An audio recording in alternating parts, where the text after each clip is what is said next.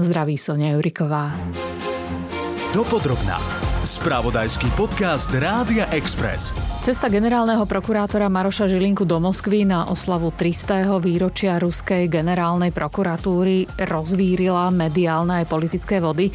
Viacerí ho odrádzali ešte pred cestou. Čelika na generálnej prokuratúre odovzdal zoznam vyše 7400 občanov vtedajšieho Československa, ktorých medzi rokmi 1945 až 1960 vyviezli do sovietských gulagov. Europoslanec za KDH Ivan Štefanec tvrdí, že Žilinka by nemal hazardovať s dôveryhodnosťou Slovenska. Vyzývame generálneho prokurátora, aby neoslavoval nedemokratické praktiky a porušovanie ľudských práv. Maro Žilinka sa na oslavu predsa vybral. Na oslavách boli údajne prítomní aj zástupcovia prokuratúry a ministerstiev spravodlivosti napríklad z Belgicka, Grécka, Talianska, Norska a viacerých ďalších krajín. Premiér Eduard Heger v sobotných dialogoch RTVS ale spresnil, že zďaleka nie také šarže. Iné krajiny tam poslali poslali svojich výraznejších zástupcov. Generálny prokurátor tam bol pán Žilinka a ešte zo Slovenska, ale nikto iný z Európskej únie. A Maro Žilinka sa nevrátil s prázdnymi rukami. Generálny prokurátor Žilinka sa s ruským partnerom dohodol na vzájomnej spolupráci, napríklad v oblasti korupcie, kyberkriminality či ekológie. Spolupráca sa má začať tento rok. Podľa hovorcu generálnej prokuratúry Dalibora Skladana nejde iba o formálny akt, ale jeho realizácia prinesie vyváženú a konštruktívnu spoluprácu na expertnej úrovni. Ale predseda vlády si to zjavne nevie predstaviť. Aká spolupráca v oblasti kyberbezpečnosti? Veď my každý krát a často sa bavíme za európskym stolom s lídrami Európskej únie o narušovaní nášho bezpečnostného priestoru, kyberpriestoru a hovoríme o tom, ako sa chrániť pred eh, hrozbami. Žiaľ, tieto hrozby prichádzajú aj z Ruskej federácie. Vicepremiérka Veronika Remišová na sociálnej sieti tvrdí, že Žilinka by mal byť podľa nej disciplinárne stíhaný za to, že nepriateľne porušil naše národné záujmy, keďže sa stretol s človekom, ktorý je na sankčnom zozname Európskej únie. Premiér Eduard Heger na to reagoval, že Žilinkovi prestáva rozumieť. Nerozumiem, prečo chce byť štítom v rukách opozície. Generálny prokurátor to na sociálnej sieti promptne odmietol, citujeme. Nie som a nikdy nebudem štítom brániacim záujmy politikov, či už koaličných alebo opozičných. Hovorca prezidentky Martin Strižinec povedal, že Zuzana Čaputová stretnutie s Igorom Krasnovom považuje za nevhodné. Ešte viac ju však znepokojuje fakt, že pán generálny prokurátor ani následne neporozumel tomu, prečo bola jeho cesta vnímaná problematicky. Pokiaľ ide o otázku disciplinárnej zodpovednosti, na teraz tento krok prezidentka nepovažuje za dostatočný na podanie disciplinárneho návrhu. Disciplinárne konanie by nezačal ani vicepremiér a líder SAS Richard Sulík.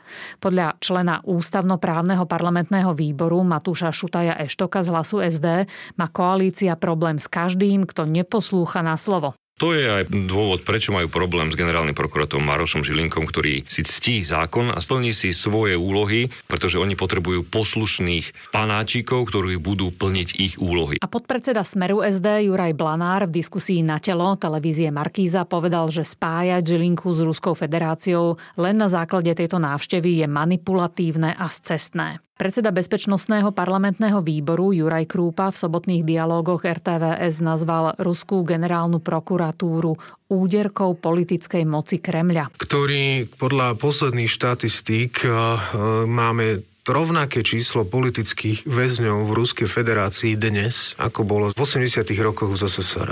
Priznajme si na rovinu. My a Maďarská republika sme posledné dve krajiny v Európskej únii, ktorí máme tzv. postsovietský model prokuratúry kde máme takéto silné postavenie generálneho prokurátora a toto je niečo, čo minimálne stojí za diskusiu. Podľa Krúpu teda diskusiu treba sústrediť na vymedzenie moci generálnej prokuratúry aj v kontexte zákona 363, ktorý má prezývku Zákon všemohúceho. Dopodrobná. Táto téma otvára niekoľko otázok. Naozaj len náš a maďarský prokurátor majú výnimočne silné postavenie oproti svojim kolegom v iných európskych krajinách, pretože napríklad v Poľsku úlohu generálneho prokurátora zastáva minister spravodlivosti, tak to je naozaj zaujímavá kumulácia moci. A tiež, ako presne fungujú európske sankcie. Môžeme na ne tak príhodne pozabudnúť a musíme to Bruselu potom nejako vysvetľovať? Či dôjde k disciplinárnemu konaniu voči generálnemu prokurátorovi zatiaľ nie je také jasné a ani to nevyzerá pravdepodobné, ale ak by k tomu došlo, ako to vyzerá a čomu hrozí? Na tieto otázky sa pokúsim nájsť odpovede. Začnem tou prvou. Maďarský prokurátor, podobne ako náš, nenesie politickú zodpovednosť voči parlamentu. Sme na tom podobne aj organizačne. A ako je to so silou kompetencií? To sa pýtam profesora Tomáša Strémyho z Právnickej fakulty Univerzity Komenského, ktorý je spoluautorom knihy Prokuratúra v podmienkach Európskej únie. Tá kniha vyšla v Lani a zaoberá sa práve porovnávaním kompetencií našej a iných prokuratúr. V tomto porovnávacom prehľade Európskej únie v oblasti justície za rok 2018 uvádza Európska komisia po prvýkrát prehľad o nezávislosti vnútroštátnych justičných systémov. Dovolil by som poukázať na nejakých 7 kompetencií, to sú hlavné riadece právomoci generálneho prokurátora. Ja ich teraz vymenujem a mm-hmm. môžem aj povedať, nie, že všetkých 7 má generálny prokurátor v rámci Slovenskej republiky, ale len 5 takýchto štátov v rámci Európskej únie, je to týchto sedem. Vydávať všeobecné e, usmernenia, vydávať pokyny v konkrétnych prípadoch, hodnotiť prokurátora, povýšiť prokurátora, odobrať prípad, rozhodnúť o disciplinárnom opatrení alebo preložiť prokurátora bez e, jeho súhlasu. Čiže v odpovede na vašu otázku, že koľko právomocí má z týchto vybratých 7 v rámci Európskej únie, len 5 štátov. Sú to štáty, nie teda Polsko, ale je to Dánsko, Írsko, Litva, Malta a Slovensko. Zároveň ale treba povedať, že v ďalších troch členských štátoch, a to vo Fínsku, Lotyšsku a Maďarsku, má generálny prokurátor taktiež širšie definované právomoci.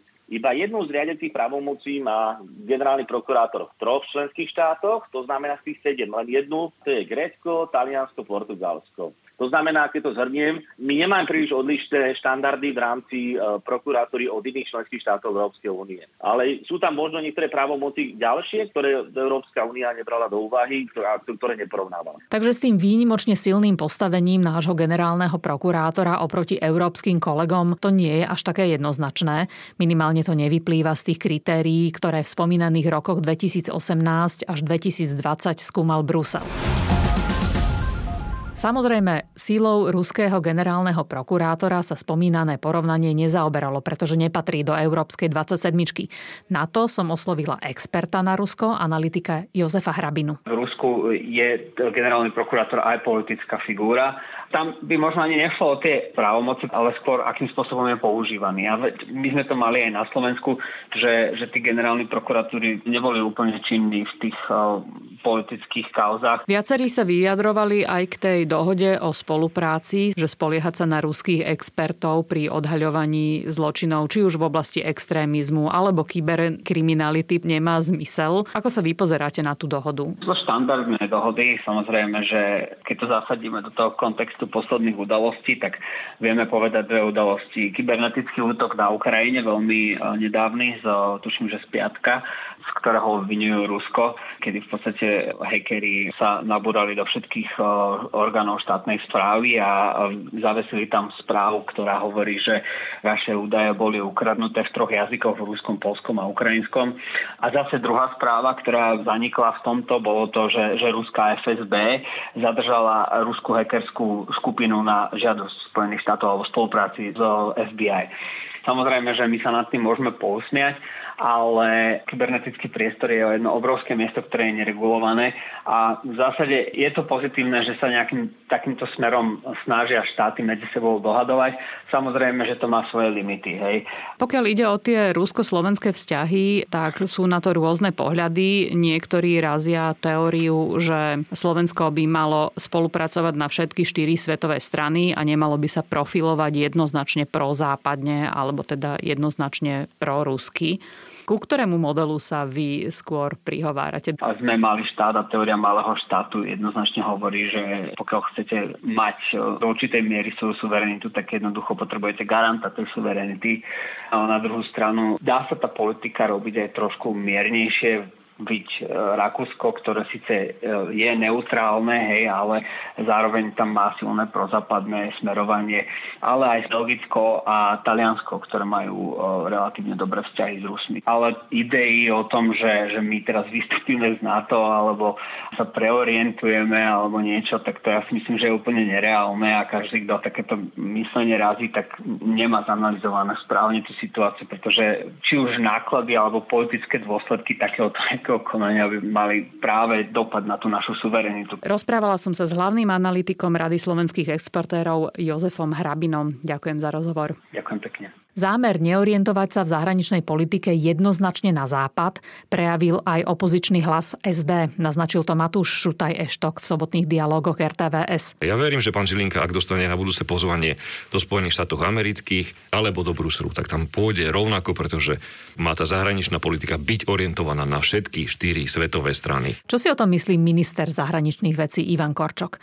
A mal ho generálny prokurátor informovať, že ide do Ruska a aký tam bude mať program. Konec koncov súčasťou tej cesty bola aj návšteva našej ambasády. V pravidlách vlády je jednoznačne zakotvené, že všetky zahraničné cesty členov vlády sa schválujú Gro sa schvaluje vopred, potom sú rôzne mimoriadne cesty, ktoré sa schvalujú následne. Ale tam máme svoju kompetenciu, pokiaľ ide o vládu. Pokiaľ ide o najvyšších ústavných činiteľov, pani prezidentka, predseda Národnej rady v tomto prípade, alebo premiére krytý vládou, je to konzultačný proces, a ktorý, musím povedať, funguje veľmi dobre. To, čo sa týka ostatných, tam to je na nich. V tomto prípade teda na šéfa prokuratúry, ktorý samozrejme je úplne oprávnený robiť svoje zahraničné pracovné cesty. Aspoň vás informuje? Doteraz som e, si nebol vedomý, ale nechcem to vytesať do kameňa, ale 100% viem povedať, že v tomto prípade bola informovaná naša ambasáda v Moskve, náš veľvyslanec Lubomír Rehák,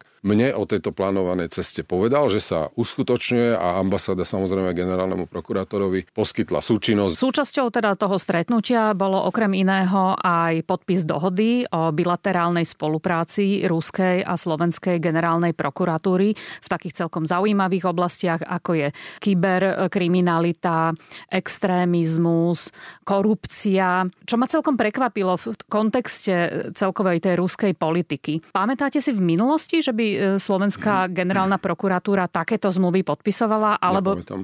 Ja dokonca dodnes neviem ani o obsahu tejto spolupráce, ale ja vám poviem, ja sa ani necítim byť ten, ktorý by mal byť cenzor, ktorý by mal červenou ceruskou, ako si schvalovať, ale povedať, toto môže alebo toto nemôže. Ja nestojím nad generálnou prokuratúrou.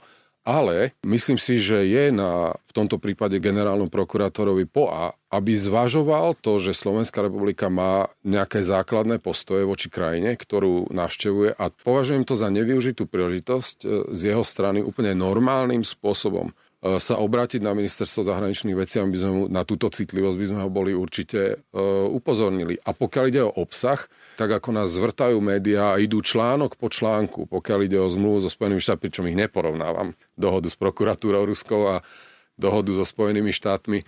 Ale tak, ako sme my povinní slovenskú verejnosť e, informovať, akoby skladať účty za to, čo sami presadzujeme, tak mne sa zdá úplne prirodzené, že poďme spolupracovať. Ak môžem na niečo apelovať, veď pre Boha živého každý máme dbať na záujem Slovenskej republiky. Tu nejde o osobné postoje. Ruský generálny prokurátor je na sankčnom zozname Európskej únie. Bude to mať pre nás nejaké dôsledky? Znamená to, že teraz vy, ako minister zahraničných vecí, pôjdete e, skladať tie účty Slovenska do Bruselu a vysvetľovať, prečo k takémuto, alebo aké sú prísne tie európske sankcie? Nie, treba rozlišovať medzi sankciami, pretože tí, ktorí sú na sankciách, sankčných zoznamoch, tak vo veľkej väčšine prípadov sa týkajú dvoch vecí a to je zákaz vstupu a potom sa robí asset freeze, to znamená, tí ľudia, keď majú prostriedky v e, európskych bankách, tak tie sa zmrazia, alebo sú to potom ekonomické sankcie na technológie a tak ďalej ja nepôjdem na koberec. Brusel to nie je ten diktát, ktorý teraz nás tu bude poučovať ako malých chlapcov. My si toto musíme vydiskutovať doma. Že či cesta, ktorú robím ja do zahraničia, generálny prokurátor, predseda Národnej rady, premiér, že či to slúži záujmu Slovenska. Naozaj by bolo v prospech toho vysvetliť, aké sú ciele, veď je tam možno niečo, čo je obhájiteľné, ale my to nepoznáme. Pán poslanec ehm, Šutaj Eštok eh, v diskusnej relácii povedal, že teda ideálne podľa neho by bolo, keby Slovensko malo dobré vzťahy na všetky štyri svetové strany. Vidíte to ako reálne? Samozrejme, veď nič iné, nič iné nie, nie je môjim cieľom, ale viete, kde je zásadný rozdiel? Ten kompas je v poriadku, ale tá strelka je pevne ukotvená. A to, akým spôsobom sa tu roky kultivuje negatívny postoj a emócie voči západu a samozrejme, že najviac z toho trčia Spojené štáty, to je niečo, čo dokazuje ten rozdiel. My nie sme nekriticky voči tomu, čo robia Spojené štáty v zahraničnej politike. My nie sme, a ja už vôbec nie nepriateľsky nastavený voči Ruskej federácii, ale hovorím, kde nesúhlasíme z toho pohľadu, že vieme, kde patríme. Slovensko je súčasťou slobodného sveta. Pán Ivan Korčok, ďakujem za rozhovor. Ďakujem pekne aj ja. Na čo sa teda presne vzťahujú tie sankcie uvalené na Igora Krásnova a prečo vznikli? Odpoveď má europoslanec Vladimír Bilčík. Tieto konkrétne sankcie, ktoré sa týkajú e, aj generálneho prokurátora, boli e, zavedené, respektíve sme sa na nich v Európskej únii dohodli po brutálnom potlačení protestov v priebehu minulého roku v Rusku, ktoré mala na zodpovednosti aj samotná generálna prokurátora a bezpečnostné a silové zložky v Ruskej federácii. A tie sankcie sú záväzné a dotýkajú sa finančne, respektíve ekonomických otázok a dotýkajú sa vstupu daných osôb, ktorí sú na sankčnom zozname na, na územie Európskej únie. To neznamená, že človek, e, ktorý je na sankčnom zozname, sa na základe týchto sankcií e, nemôže stretnúť aj s predstaviteľom členského štátu Európskej únie, ale základnou povinnosťou každého predstaviteľa členského štátu Európskej únie pri takomto stretnutí je z môjho pohľadu tlmočiť výhrady, respektíve námietky, ktoré v Európskej únii máme a, a ktoré súvisia so zavedením takýchto sankcií voči daným osobám. Máte predstavu, aké dôsledky to pre nás bude mať teraz aktuálne? Generálny prokurátor sa správal ako predstaviteľ verejnej inštitúcie a je to taká vnútorná snaha jednej verejnej inštitúcie podkopávať druhú.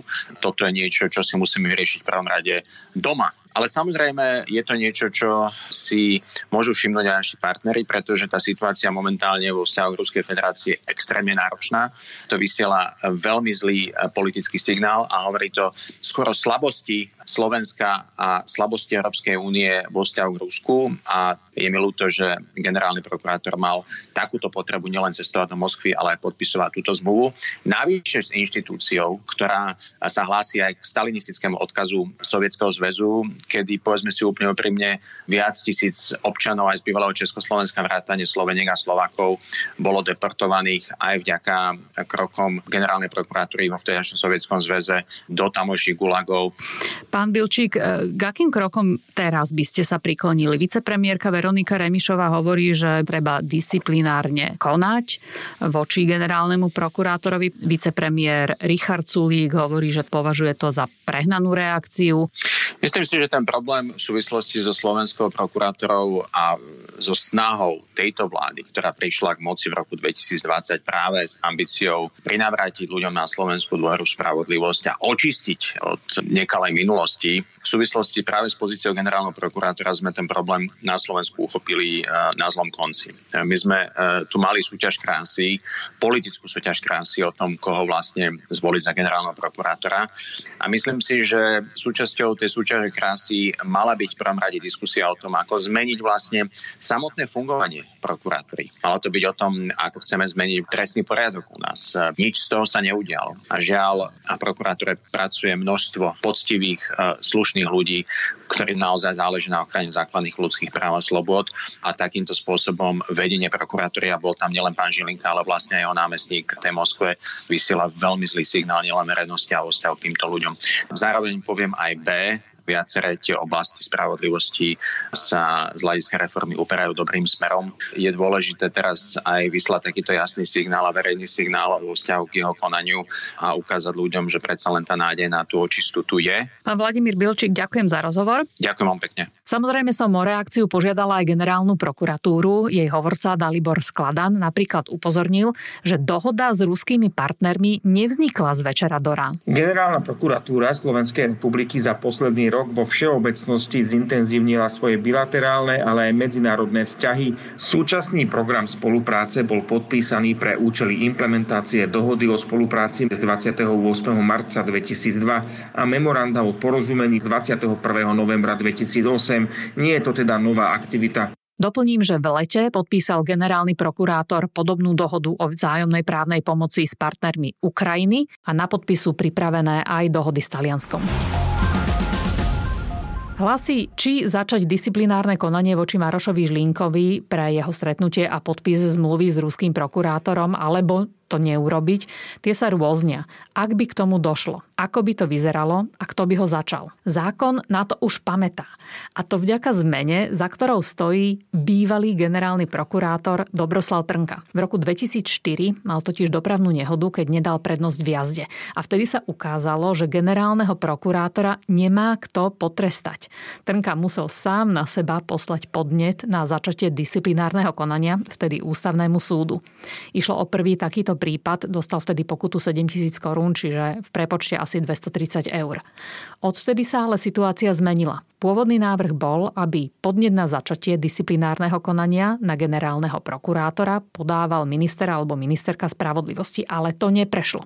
Spresňuje hovorca Najvyššieho správneho súdu Michal Hajtol. Návrh na začatie disciplinárneho konania voči generálnemu prokurátorovi je oprávnená podať buď prezidentka Slovenskej republiky alebo najmenej 3 petiny poslancov Národnej rady Slovenskej republiky. Ak by sa tak udialo, o takomto návrhu by následne rozhodoval 5 člený disciplinárny senát Najvyššieho správneho súdu. Zatiaľ to vyzerá, že prívrženci tohto riešenia, čiže začať disciplinárne konanie, sú v menšine.